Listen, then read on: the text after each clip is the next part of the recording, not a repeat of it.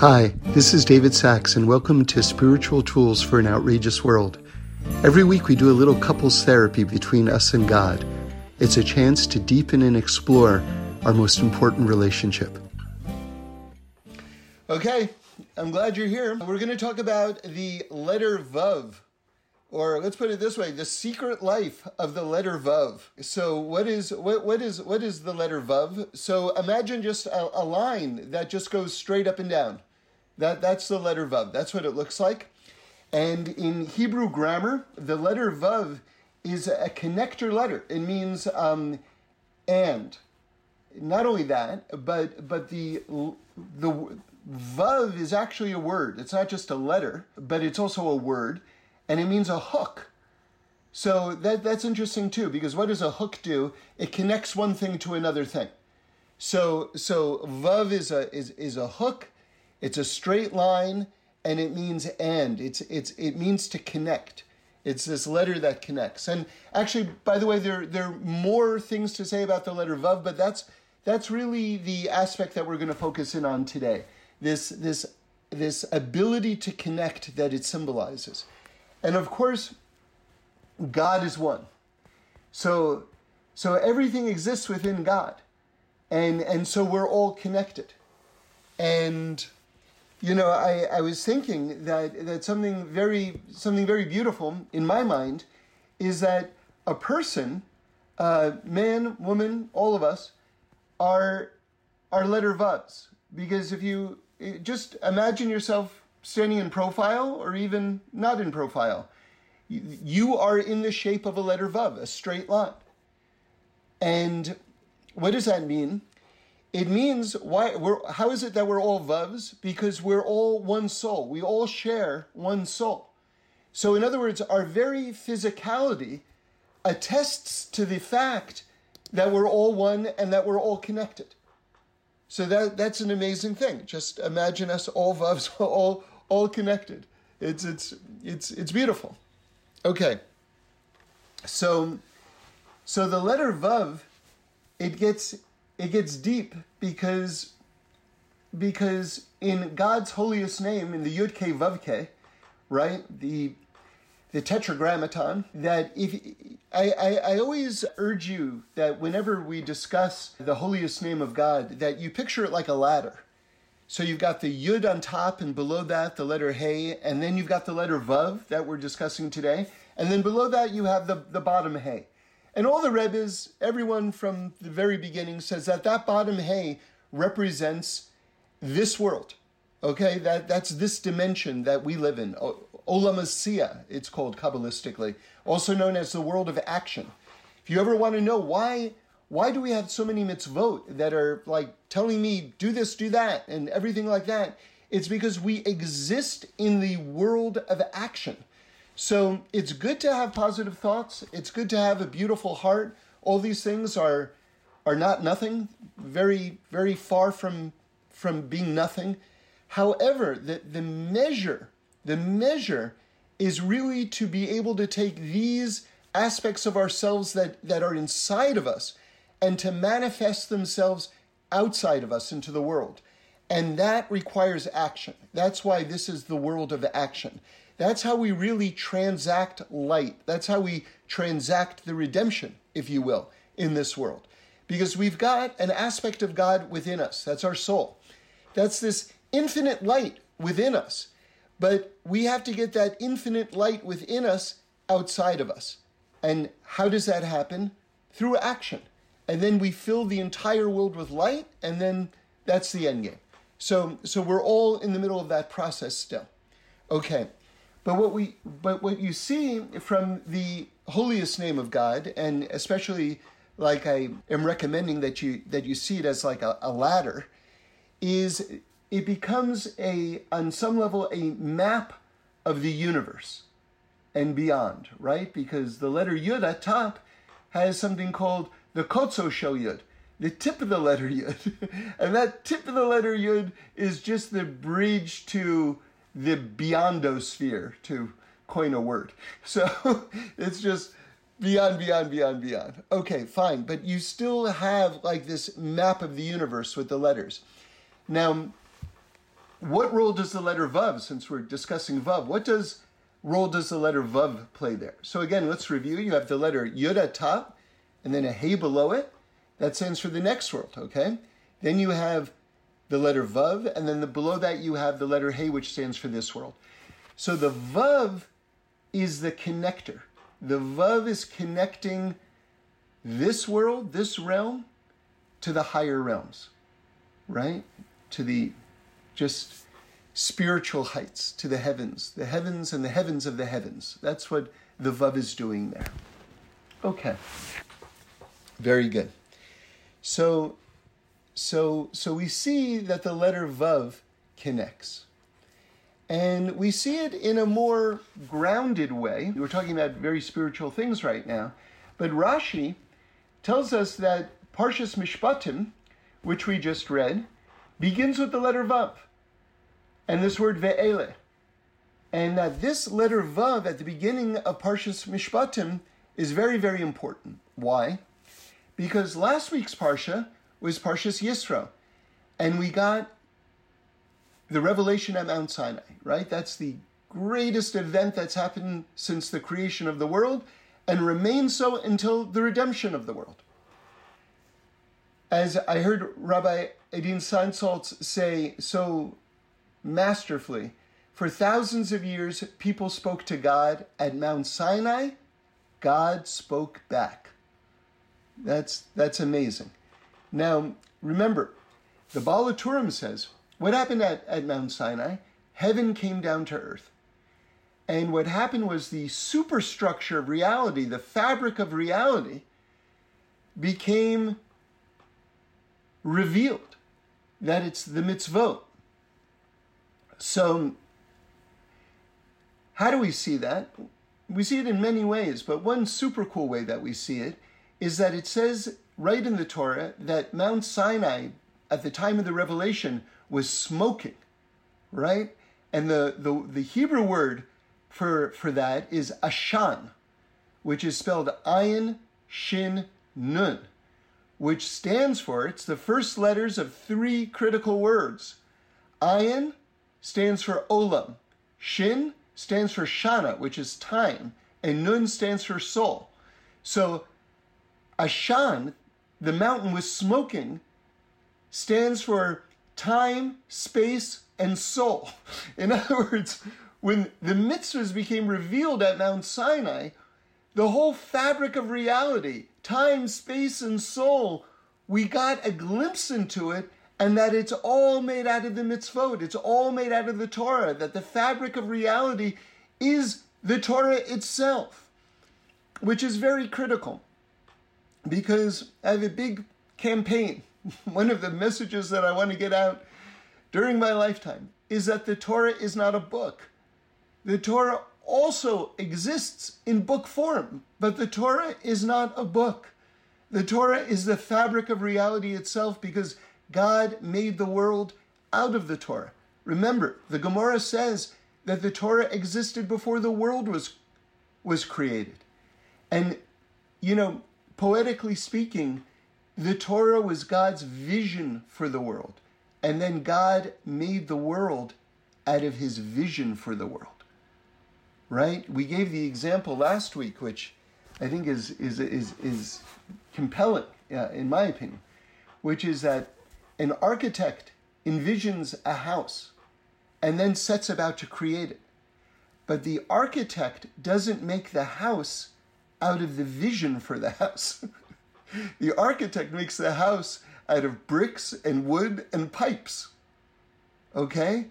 When God envisioned the world, he made the world out of his vision for the world. Do you, do you understand how wild that is? God molded his vision of the world into the physical universe itself. That's wild. That's what we mean when we say that the that God took the Torah and made the world, or that the world is made out of the Torah. So when it says the mountain was smoking, right?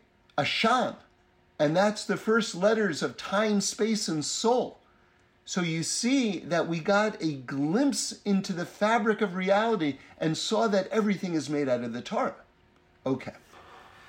Now, let's get back to the letter Vav. The Baal HaTurim says that the word Sinai, right? The Torah was revealed at Mount Sinai because it was a low mountain. God wanted to give it on in a humble place, which is awesome. And I, I think it was Rabbi Meir Kahana who said something very amazing. If God wanted to give it in such a humble place, why didn't he give it in a valley? Right? Because a valley is below ground. In order to teach us that you should be humble, but don't don't be stepped on. Okay? You're not a rag to be stepped on. You understand? You can be humble, but that doesn't mean you should be stepped on. Very, very, very interesting. Important distinction. Important distinction. Anyway, the idea is that Mount Sinai is a Vav. Mount Sinai is that connector. And now finally we can get to the Baal HaTurim. What does he say? That the word Sinai is the same gematria, the same numerical equivalent as Sulam, which means ladder. Because Sinai is that connector, is that ladder from earth to heaven and from heaven to earth. And you know what a ladder is? It's the letter Vav, right? Just like that Vav of the Yud K Vav K. That ladder, the mitzvot, are connecting us from heaven to earth and from earth to heaven, right? It's that, it's, it's that place. And remember Yaakov Avinu's dream, Jacob's dream, that he dreamt of a ladder connecting heaven and earth, and there were angels going up and down the ladder, right? Okay. So we see that the letter Vav is this divine connector. And so Rashi says that Parshas Mishpatim begins with the letter Vav because it's connecting Mishpatim, which is a parsha that has, if it doesn't have the most mitzvahs in the Torah, it has the second most mitzvahs in the Torah. It's loaded with mitzvahs and very practical mitzvahs. Not only just practical mitzvahs, but, but very specific mitzvahs under the realm of what we would call civil law. So, in other words, not, not like far out spiritual type things, like keeping Shabbos and things like that, which is a very spiritual idea, right? You're sort of like bringing heaven down to earth on Shabbos. Now, these are like more practical, person to person mitzvahs, making sure that we honor and respect each other. Honor and respect each other's feelings, honor and respect each other's property, like we have to do things like that. And that's all contained in Parshas Mishpatim. Now, listen carefully. The idea is don't think. Now, why are we connecting it? Why, why does it need this Vav connecting it to Mount Sinai? Because a person can make a mistake. A person can think that wow, the Mount Sinai experience was so wild. Like our souls flew out of our bodies, and then God brought us back to life. And then God spoke again, and our souls flew out of our bodies again. And God had to bring us back to life again, right? So it's Mount Sinai was just beyond. But that's, you know, that was just an experience. Like the day to day in and outs of respecting each other's feelings and respecting each other's property, eh, that's something else. God says, no, no, no, no, that's not something else. this is all one and the same. It's all one and the same. In other words, if we exist within God, remember, what's the big difference between polytheism and monotheism? Polytheism, which means belief in many gods, that's saying God is in the trees and God is in the clouds and God is in the ocean, right? Whereas monotheism says the entire world, the entire universe exists within God. There's just one God, and everything exists within God. Do You understand? So the, everything exists within God, and that means that all of the mitzvahs, whether they're person to God mitzvahs or whether they're person to person mitzvahs, all of them are this divine construct and this divine experience. And so, therefore, it's very important to connect ideas like paying your taxes with Mount Sinai, right? That's why we need the Vav at the beginning of Parshas Mishpatim, because we're very consciously attaching the supernatural with the mundane. Do you hear that? The supernatural and the mundane are being linked together by this letter Vav because the mundane isn't mundane. because everything is a miracle. Do you understand? And the Ramban, who's one of the absolute foundation stones of the entire Torah, the Ramban says that any person who doesn't say that every moment is a miracle, you ready for this? Has no portion in the Torah of Moshe. Can you imagine? And then say that again, because now remember, the this is coming about 500 years before the Baal Shem Tov. Just so you need, if you need a little context for who the Ramban is, okay? Anyone who doesn't say everything is a miracle has no portion in the Torah of Moshe. In other words, what the Ramban is saying in a very dramatic fashion is that you have to understand that if you exist within God, that there is nothing that's ordinary. that everything is extraordinary. Everything is extraordinary. That's that's and and that's great. You know, as I often try to remind myself, I think so many of us we get stuck in our problems, and I, I want to talk about that more in a bit. We get stuck in our problems and and we just begin the conversation with i'm going through this or i'm going through that or ah or why do i have to do this or why do i have to do that but but really if if one can do it and and you know i you have to make an effort to do this. I, I have to remind myself to do this. Every conversation should begin with you mean i'm alive? You you mean there's a universe? Uh, how is there even a universe? Right? No one God, no one made God create the world, right? Every conversation, if it's going to really be be'emes, for, for, for real, has to begin with, how do I even exist and how is there even a world? And then we can start to, you know, arrive at like just the doorstep of what the Ramban is talking about, that everything is a miracle. Remember, the Rambam says that what are mir- what what is nature? What is the mundane? Just miracles you've become bored with. right? Just miracles that you've gotten used to. But that doesn't make them any less miraculous. Okay. So again, let's just review that point and we're going to go deeper. Parshas Mishpatim begins with the letter Vav, and it's to connect the everyday with the supernatural, with the laws, the, the mitzvot of civil laws, with the spiritual pyrotechnics of the revelation at Mount Sinai.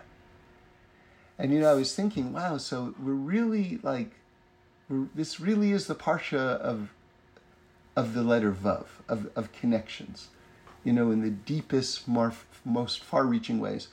And then I thought to myself, I wonder, because Vav is the number six, I wonder what number Parsha in Shmosis is. And sure enough, it's the sixth Parsha. So it is the Vav. it had to be, right? It had, there's only one end to that story. It had to be, right? But it was fun to think of it and then count and go, oh, yeah, yeah, you know, it's Vav. Okay, so, so now I want to raise a, raise a question. And I think that this is something that's misunderstood, uh, and for very good reason, because the Torah says it one way, and you have to know a lot of Torah to know that it's not just what you might simply think it is. Let me explain. After the Torah is revealed at Mount Sinai, and Parshas Yisro ends, we get this onslaught, this, this cavalcade of mitzvah. And all of the Torah commentators are just mystified, really, why the the mitzvah, the mitzvah of the Eved Ivri, the, the Hebrew slave, is the first one that that's that's given in Parshas Mishpatim. Now, just to review, this is very different from slavery as we understand in the, in the, in the modern context, even in the ancient context where slaves were sold. These, these slaves that the Torah is talking about were not sold. These were people who were who owed money. And so they are working to pay off their debt. So it's a, a very different construct.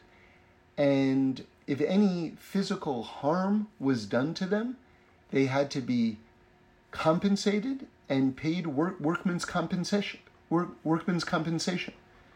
So in, in that way, the they were protected against the whims or the violence of of the whoever the master was. Not only that, but it says that whatever food the master was eating, that the Eved Ivri, the slave, so to speak, had to be eating as well. So the lifestyle was the same. And then it goes even a step further, which is that if there was only one pillow that was in the household, the slave had to get it, not the owner. Amazing, right? So you see that this the the, the what we what we're calling the Eved is very different from modern concepts of slavery. It was it was a very different thing. It was basically a place where a person had to pay off their debt. Okay, in this work environment. Okay, fine. But still, it's such a specific situation. You've just had the revelation of the Torah at Mount Sinai. Heaven has just come down to earth. For goodness sakes, that's where you're picking up the conversation? You have 613 mitzvahs to choose from. That's that's where you're starting, God? Okay. So now listen to this. I want to tell you two things that I heard from Reb Shlomo, one in the name of the Baal Shem Tov and one in the name of the Zohar, as explanations of this. Fascinating, fascinating. You ready for this? The Baal Shem Tov says, Do you know why it's talking about the Hebrew slave right now, the Eved Ivri? Because the question is, you ready for this? Is deep and beautiful. When you have power over someone else, when you are in a relationship where there is a power imbalance, how are you treating the other person? When you are in a relationship where there is a power imbalance, how are you treating the other person? That's the test of whether you heard the Torah at Mount Sinai. That's the Baal Shem Tov. Unbelievable, right? Right? So, so that's why we're learning about this very specific situation after Mount Sinai. Because we have to understand that all of us are emanations of godliness, and all of us have to be treated with respect and dignity. Okay. Now let's hear what the Zohar says. The Zohar says, remember, why did the Eved Ivri have to go into this, you know, into this work situation where he now has to pay back his debt? Because he stole and he didn't have the money to repay, so now he's, you know, put into a situation where he can pay back his debt. Okay, good enough. Listen to what the Zohar says. When Adam and Chava, when Adam and Eve ate from the tree of knowledge, which they were told they did not have permission to do, and they did it anyway, eating that fruit, you ready? Was an act of theft. And so, the first thing that God is doing after revealing the Torah at Mount Sinai is teaching us how to repair the hate, the wrongdoing of Adam and Chava, eating from the tree of knowledge. Is that unbelievable? That's the Zohar. That's Zohar. Unbelievable. Unbelievable. Okay. So now and listen to this. I have to tell you something that I saw in the name of the, the, the Beis Yaakov, who was the second Ishbitzer Rebbe. He says, theft is an illusion, right? Because you are deluding yourself into thinking that you actually have ownership And why is it an illusion? Because everything belongs to God. So, okay. So we have we have all sorts of deep ideas of why this halacha is is coming now. But what I want to do is focus in on a, a, a, a, different aspect of this, go a little bit deeper into the idea of the Eved Ivri, and then we're going to clarify sort of like a, a misconception that people have. But let's take it a little bit further. The, the work sentence was, was six years, and then you go free in the seventh. Okay, very good. Now, what happens if the Torah addresses this, this issue? What happens if the slave didn't want to go free? He says, You know, I love my master. And okay, so the Torah makes allowance for this person. And there's a strange ceremony that takes place that allows the slave to continue to be a slave for this master. So what the owner had to do was to take a like a piece of wood and to hammer it into the earlobe of the slave and that would attest to the fact that this slave wanted to remain a slave in his master's house. Now, the Torah says that if he did this, he remained a slave forever. And we're going to get more deeply into that. But first, I have to tell you a beautiful Torah that I heard in the name of Rabbi Israel Salanter. So he was the originator of the, the, the Mussar movement, which was dedicated to sort of like ethically uplifting and sensitizing Jews to, to ethics. It was it was really a parallel to the Hasidic revolution, and and this one was more sort of like ethically based. In other words, to to sensitize Jews in a slightly different way, right? But but he was very inspired by the Hasidic movement, and the Mussar movement was sort of like that part of the Jewish world's Hasidic revolution. Again, it was just to uplift and, and make people more sensitive to each other. So, so with that idea in mind that here was one of the most sensitive people in the world, he picks up on a question that, you know, you could read what I just told you a, a thousand times that the master would hammer the thing in the slave's ear and then he would continue to work for him. You could read that a thousand times and not ask this question or come up with this answer. So you see the greatness, the greatness in the heart and the mind of Rabbi Israel Salanter here, okay? What question does he ask? Does he ask? Why is it that the master, who clearly is a fantastic person, because the slave, I mean, what slave would not want to go free after six years? A- any normal person would want to go free. So if this slave wants to continue to work for this master, what does that mean? That means this master's a great guy basically. So if he's a great guy, why does he have to go through the, and I'm going to, this is my word that I'm going to use, the trauma of having to pierce this guy's ear with a hammer and a piece of wood. Why, you know, we have by circumcisions, we have a professional to do that job. I mean, ideally, by the way, the father should do it. But from, you know, in most cases, you hire a mohel who's like, you know, a, a specialist at knowing how to do that, and he does it. So why shouldn't there be some official representative of the Sanhedrin or the Beis Din, the court system, who like shows up for the, you know, ear hammering appointment, right? And let, let, let the official do it. Why should this master, who's like a great guy, have to do it? So again, just to even be so inside the parsha, so to speak, to ask such a question is is is beautiful. But now listen to his answer, because his answer is, is fantastic.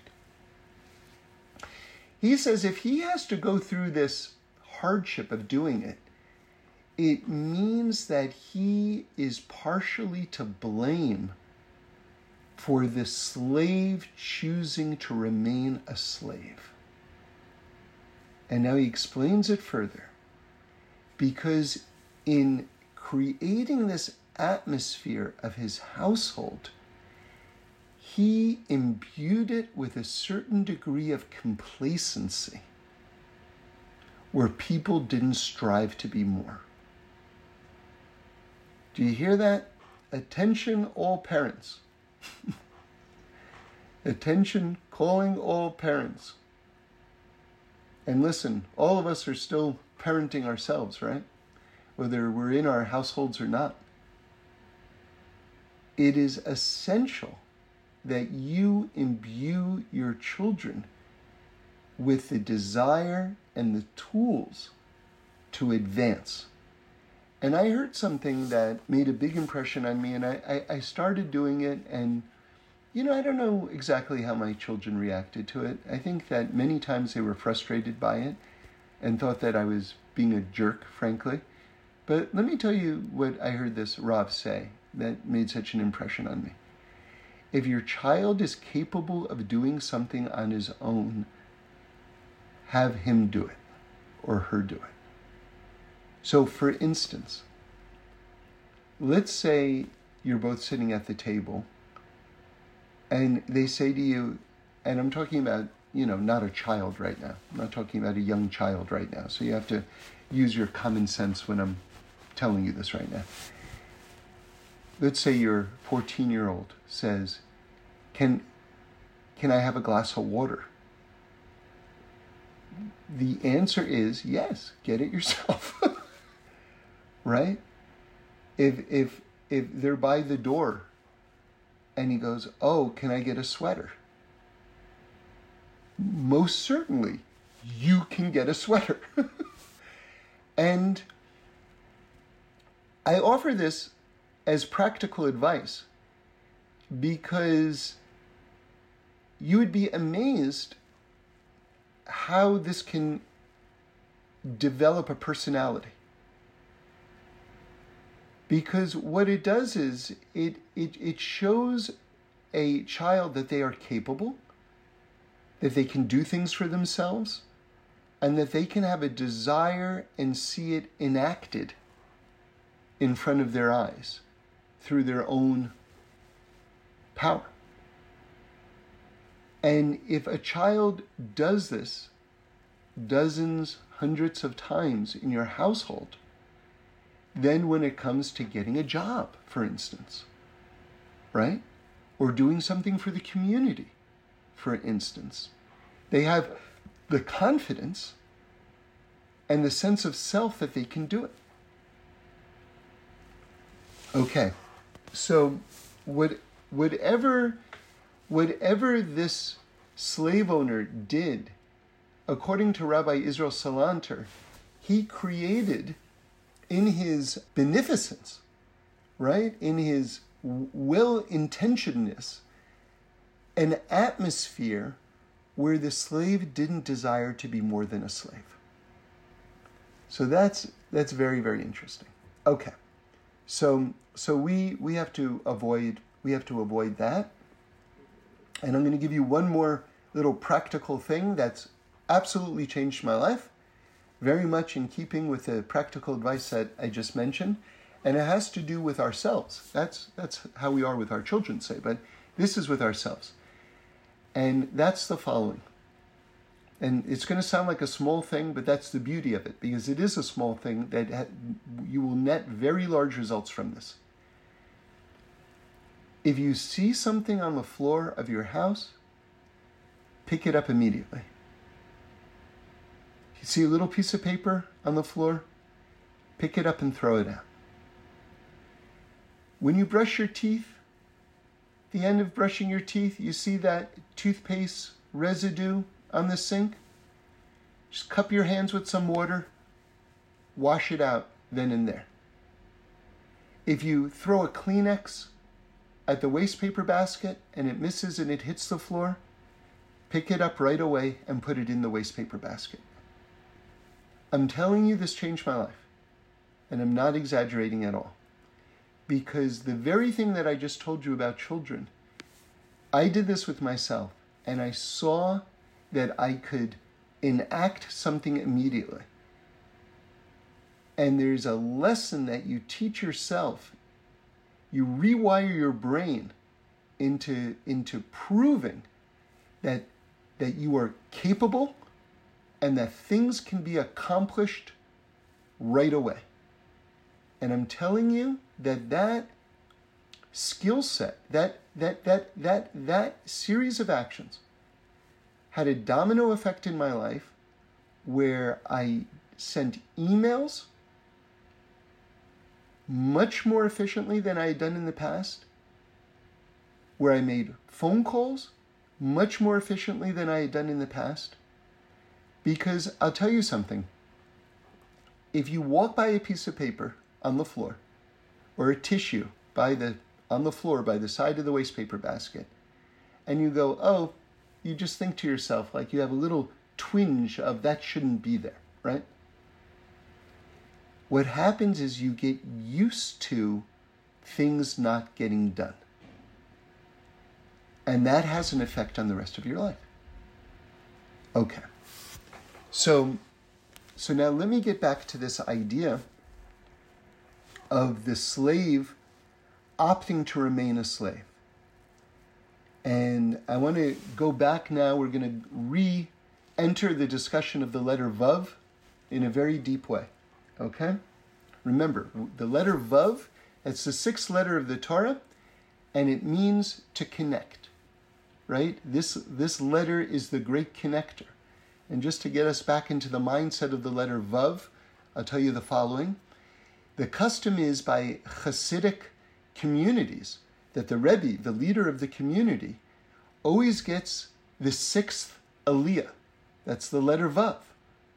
Okay? Why? Because what is what is what is a Rebbe doing? A Rebbe is connecting heaven and earth, and earth to heaven. That's why he's getting the sixth Aliyah. What's the Rebbe? The Rebbe is the glue of the community, the Vav connecting, you know, all the people together. So, you know, the letter Vav has this awesome power because it's vertical and horizontal at the same time. It's connecting the above and below, heaven and earth. That's the letter Vav. And it's connecting all of us together. Like I said before, each of us, if you look at our physical shape, each of us are shaped like a Vav right? Because we're one soul, we're all connected together. Okay, so now, what about this slave that opts to remain a slave beyond his initial, you know, in servitude, past that initial period of time? Well, as I mentioned to you, the Torah says that this person remains a slave forever. Right? Goes through that ear hammering ceremony and is a slave forever. And guess what? That's not true. it's the, the Torah says elsewhere that the slave doesn't remain a slave forever. Isn't that interesting? Because we have this thing called Yovel, which is the Jubilee year which is every 50th year all slaves go free. So even this individual who opted to remain a slave past his normal serving time also goes free. Very interesting. Now, since he could have been a slave, because that those 50 years are objective calendar dates, in other words, it's every 50th year. Now, let's say I decided to re up as a slave after the seventh year, and the next year was the 50th year. So, you know what my forever is? Like, basically nothing. I'm right back into, even though I opted. Okay. Okay, so now let's look at the word forever since it doesn't, it's not its simple meaning. The word forever in Hebrew is leolam, and in that place in the Torah, Guess what letter is missing from the word Leolam? The letter Vav. Leolam, which means forever, but as we just learned, also means not forever, fascinatingly, is spelled, as we say in English, defectively, right? This is all by God's hand, all by Torah design. Leolam, which means forever in this context, is missing the letter Vav. And because that person is always connected, right? Even when they think that they're not connected, they're still connected. The letter Vav is there, but it's hidden because they're connected and they don't even know they're connected. But I want to make it more personal than that. And this is really the point that I want to make. You know, when we're in a dark place, because slavery, right, paying off a loan, whatever it is, when we're in a dark place in our life, you know what we're missing? We're missing the letter Vav. We're missing the awareness that we're still connected. What is darkness? What is despair? What is hopelessness? It means that we're missing the awareness that we're still connected and that we're always connected and that we're never alone. That letter Vav is always there but when you remain a slave, it becomes concealed. but we see that that, that that forever is not forever because the slave goes free, which means that connection is there. It's just hidden from them at the moment because they're choosing to remain a slave. When we're sad, we've basically concealed our letter Vav. We've forgotten that we're connected. We're forgotten that we're all one soul. We're forgotten that we're still tied to the above. The Pischei Sharim, you ready for this? Says that every single person has to put the letter Vav in their heart. And that the letter Vav, right, according to the, the deepest, deepest Torah sources, is called the Os, Os means letter, or it's a sign. The os emis, the letter vav, is the sign, is the letter of truth. Because it's connecting everything and showing you that everything exists within God and that God is one.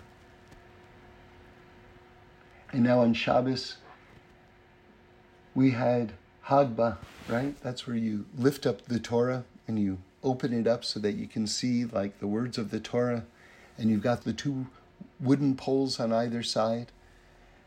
And I was thinking about the letter Vav, and I looked at the Torah and I realized the Torah is a letter Vav. The Torah is a letter Vav. It blew my mind. Listen, let me explain it to you. Do you know how you spell Vav?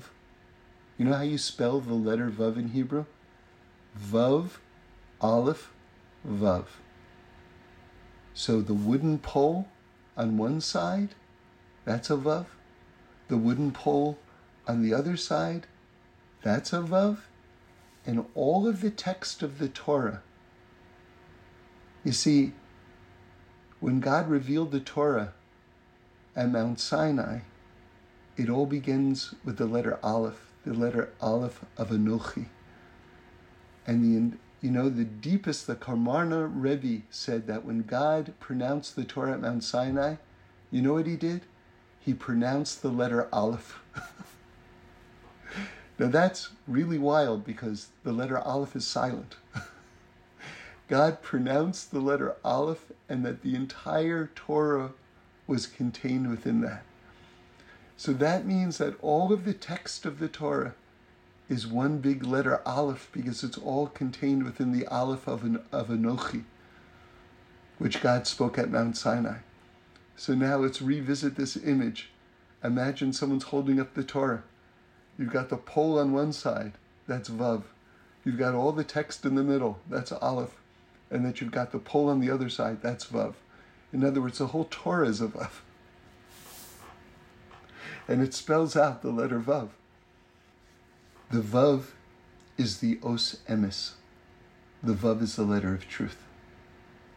And Emes is the right word, right? Because what do we say? Torat Emet. The Torah is a Torah of truth. So it's it's appropriate that when you hold up the Torah, that it should look like and it should be a vav. Because it's that sign to each other that it's through the Torah and through the mitzvot, through the fabric of reality itself, as we expressed, that we tie ourselves to each other and we tie ourselves to the above. And now I want to go even deeper. Let's revisit that first Vav of Mishpatim, that Vav that begins the Parsha that connects, as I put it, Parshas Yisro to Parshas Mishpatim, the pyrotechnics of Mount Sinai with the civil laws contained in Mishpatim, or to put it even more kind of simply, that Vav which ties the supernatural with the everyday. It's all divine. And that Vav, that Vav can bring heaven down below. It can make us realize that even the mundane is the supernatural. or if we're mired in the mundane, that Vav is a rope, that Vav is a ladder that can help us to climb out of this world, right? And to see the grandness that there's even a world, that there's even in us. The Sfarim Kedoshim, our Torah holy books, have different names for this world. I gave you one already. It's called Olam Asiya, the world of action. You know, it's a little bit heavy. It's a little bit heavy, but do you know what another name for this world is? The Olam Hasheker, the world of lies. You know why? Because there's so much more going on than you can see with your eye. We see little glimpses. Little glimpses. I heard a, a visual from the in the name of the Rambam, which I thought was so awesome. He said that this world is like, remember, he's writing in approximately the 1200s, and camels going through deserts, right, was like a very real thing. That was like an everyday reality. And traveling through a desert, that's, you know, that, that's, that's a big deal. So you'd have caravans and all the rest. And you wouldn't navigate according to sand dunes or anything like that, because all those would blow away in sandstorms in the middle of the night, right? So, so every once in a while in the darkness, there would be a flash of lightning. And that flash of lightning would turn night into day. And you could get like a glimpse of what your surroundings were. And then it would go back to blackness. And so the Ramban says, the Rambam says that that's, that's life. We have these moments of inspiration and they have to carry us through the darkness. Because this world is a world of lies, meaning to say that there's so much more going on in this world than the eye can see. And we have to be able to see past that and stay in this place of expanded consciousness and know that that just Everything is connected. Reb Shlomo gave us another visual, very beautiful. He said, You know, this world is like looking through a little peephole, right? Like a keyhole in a door. And imagine a person's looking through this little peephole and he sees in the other room outside the door that there's someone holding a knife over someone else. And he thinks a murder is about to take place. But what's the person looking into? It's an operation. Surgery is about to be performed to save that person's life. So, in other words, we're only seeing a little piece of reality in this world. Like it's it's it's much grander. There's so many more puzzle pieces. There's so many more puzzle pieces. Reb Shlomo says that each time you learn a new piece of information, it's like you're being given another puzzle piece. Now, that's the key out of arrogance. Let me explain. See, a lot of people, each time they learn something new, they're like, ah, now I know, or ah, I'm so much smarter. But Rabbi Nachman says that with each new piece of information, you have to realize that you know nothing at all. Now, how do you do that?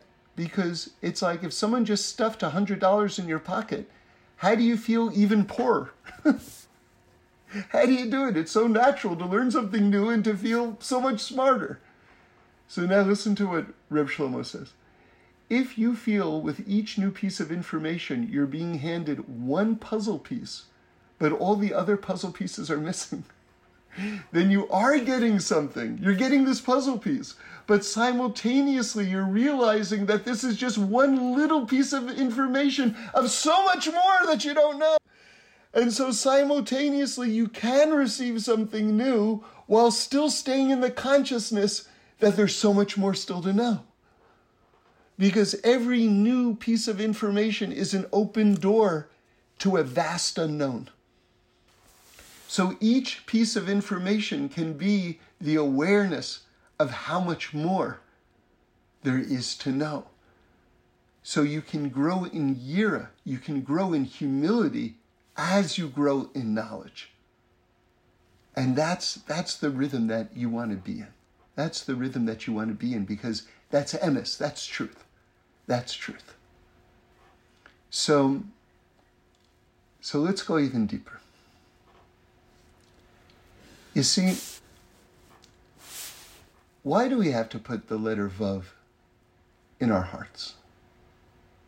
Well, part of it is because if this is the world where our eye just doesn't see the full picture, then we've got to be able to have a vav there to climb above this world and to be able to see the expanses. I want to just add that tzitzis, every, they're all letter vavs. right? Isn't that wild? It's like we're we we're literally surrounded by vuvs. And now let's take it to the next step. Do you know how many strands you have around you? Well, it's eight on each corner. So eight times four is 32. You ready for this? That's the gematria of lave or heart. So you, that's the vav in the heart. how how awesome is the Torah that everything, everything, everything connects. So again, this idea that the that the slave who is working forever, that this word leolam doesn't have a vav in it. So so it seems like they're working forever. But why does it seem like they're working forever? Because they're missing that vav, they're missing the connection to the above, which means to say that if a person isn't connected to the above, it seems like whatever hardship they're going through is lasting forever. You'll have this illusion that it's never going to end. Why? Because you're lacking that vav, you're lacking that escape hatch, that that pole vault. You know, when we pole vault, what's a pole vault? It's it's it's the letter vav. It allows us to leap from whatever situation that we're in, out of that context into the beyond.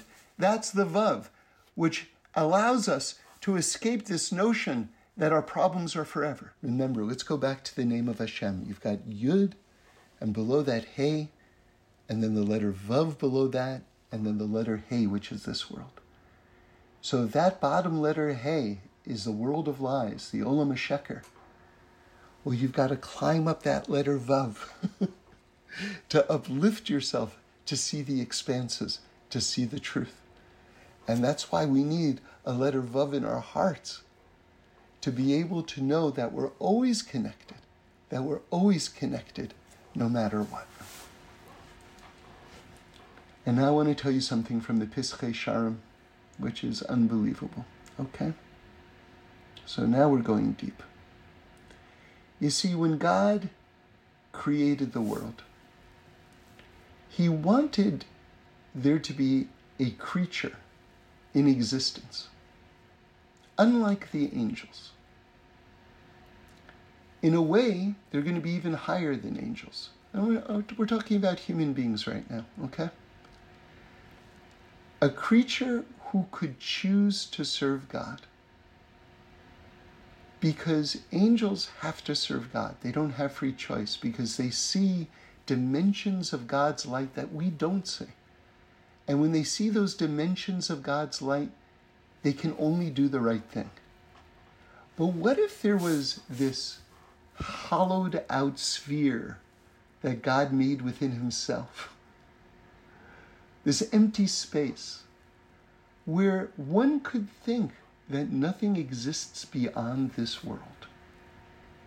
The sensitive person would look at all the miraculousness of creation and know that there's a creator and long to serve that creator. That's us. That's the story of humanity. That's the story of this world. So God created that. He created this empty space within himself. And of course, the great Kabbalistic joke is that even the empty space is filled with godliness. but it's just a little bit ratcheted down so that we could still maintain free choice. Okay? Or as Rabbi Sitron put it, God is as hidden in this world as he can be, where if you look for him, he can still be found. Okay? God is as hidden as he can be in this realm that we inhabit, where if you look for him, he can still be found. And so we can choose to serve God, and that makes us even higher than the angels. Now, what did God do with this empty space within him? He shone this light, this ray of light. That's called the Kav, by the way, K A V. God shone this ray of light. And do you know what shape the ray of light is in? The letter Vav. We're back to our good friend, the letter Vav. That's the ray of light into the darkness. And now you want to hear something unbelievable? You are a miniature of the entire universe. Every one of us has the universe inside of us. And you want to hear something even more far out? Do you know what the center of you is? Your heart. And you know what's in your heart? An empty space. These are the chambers of the heart worlds within worlds within worlds within worlds within worlds. And so, inside of your heart, inside of that empty chamber, specifically speaking, the left side of the heart, where really the desire to, to do your own thing really is, is running the show. Into that vacated space, the letter Vav has to be put you have to shine that light of the Torah, because the Torah is a above. God's light is a above. You have to shine that light into your heart. That's what it means to put the letter Vav into your heart, the Osemis. And when you shine that letter, when you shine that Vav into your heart, you fill your heart with light. You radiate light. You bring light to the entire world. And you know that you're always connected and that not only are you a part of God, but you and all of us and the entire world, the entire universe exists within God who loves us the most, the most, the most, the most. Another way of saying it is that that Vav is activated hope. You see, what is hope? Hope is the understanding, or sometimes it's just a feeling, but in more developed spiritual people, it's a knowing. It's not just an intuition, it's an actual knowing that there is something beyond the bad time that's happening right now. And I'm going to just tell you one of the greatest Hasidic stories, in my opinion. It's fantastic, actually. But I'm just going to tell you the end of this story. And, and Reb Shlomo heard it from someone on a, a Shabbos afternoon. He took a long walk with while while Reb Shlomo was still in Lakewood, and this person was you ready for this? The chief rabbi of Tehran, and he was a Belzer Chassid. How, the chief rabbi of Iran was a Belzer Chassid, I have no idea, but he was. And he told Reb Shlomo this story, and he said, when you tell someone this story, you have to hold their hand. Right? In other words, this story is, you're communicating such depths of hope and life with this story that you must hold the other person's hand while you tell it. Anyway, I'm going to skip to the end of this story because because the end is just amazing and it's it's it's very much what we're talking about right now. There was this Jew who was being terrorized by the landowner and the landowner had almost beaten him to death and before that happened the Chozeh of Lublin had warned this Jew and offered him a, a, safe place to, to be away from the landlord and was telling him, your, your life is in danger, which it was. And in fact, the, the man almost killed him. And in the end, it all works out because even though he was almost beaten to death, he, re, he recovers, and, and the, the man, as restitution, ends up giving him a large sum of money, and he and his wife become rich. And it was all because they followed the advice of Reb Elimelech, the Noam Elimelech. And the Chozeh of Lublin, who had given him the advice that you're going to get attacked and your life is in danger, was a student of Reb Elimelech. So at the end of this story, the husband and wife realized that because they took the, the advice of Reb Elimelech, that they had become wealthy and, and, and that their lives were saved and all the rest. And they, they realized they had never thanked him. And they thought, wow, this is wrong. We have to go and we have to thank him. So they journey to Reb Elimelech. And when they see the Noam Elimelech, the Chozeh of Lublin is there, right? Who goes on to be one of you know history's greatest Hasidic masters, but he's a student of Reb Elimelech. And now it all goes to this point. The Noam Elimelech says to the Chozeh of Lublin, who told him his, his, his life was in danger, right? Rebbe Elimelech, the Rebbe, says to his great student, the Chozeh, You saw far, but I saw farther.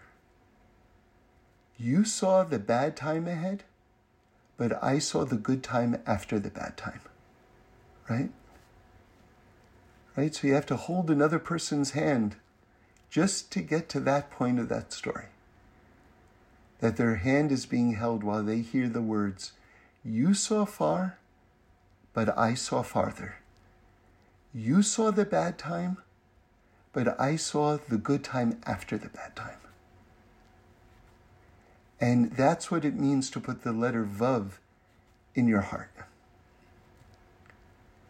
It means that you're living with the awareness that there's a good time after the bad time, and that even if the Torah writes the period of servitude in the language of forever, forever is not forever if you have hope, if you are connected to the good time after the bad time. And as I always like to mention there is a happy ending. There is a happy ending. There's a happy ending to each of our lives, and there's a happy ending to history itself because we know we've been promised by God that every one of us has a share in the world to come. So, no matter what our lives are in this world, and God should bless us with good, easy lives, blessed lives, right? With only good news and, and, and Shefa and the, and the vessels to hold all that Shefa. But, but no matter what, there's a happy ending to our lives because we have the reward of the world to come. And it says if you roll up all of the pleasures that we exist during our entire lifetime into one construct, one moment in the world to come is greater than all of the pleasure of this world. So each of our lives has a happy ending. Not only that, but Mashiach comes in the end. The world evolves toward perfection, and the world itself has a happy ending. So there is a happy ending. There is a happy ending, individually and, and on the macro level as well. But, you know, I thought of something this week, and it, maybe I'll maybe I'll tweet it, which is it looks so nice when you just write it within like one of those mathematical equal signs, and it's patience equals heroism. Patience equals heroism, but not inactivity. Not inactivity. There's nothing heroic about inactivity. Not cowardice right? Patience, but but the most evolved form of patience, where a person is working very very hard toward their goal, and still remains patient. That level of patience equals heroism. Thanks for listening. We do this every week, so join in again next Sunday for a new podcast where we explore the amazingness of life and review us and send in any comments or suggestions. I'd love to hear them.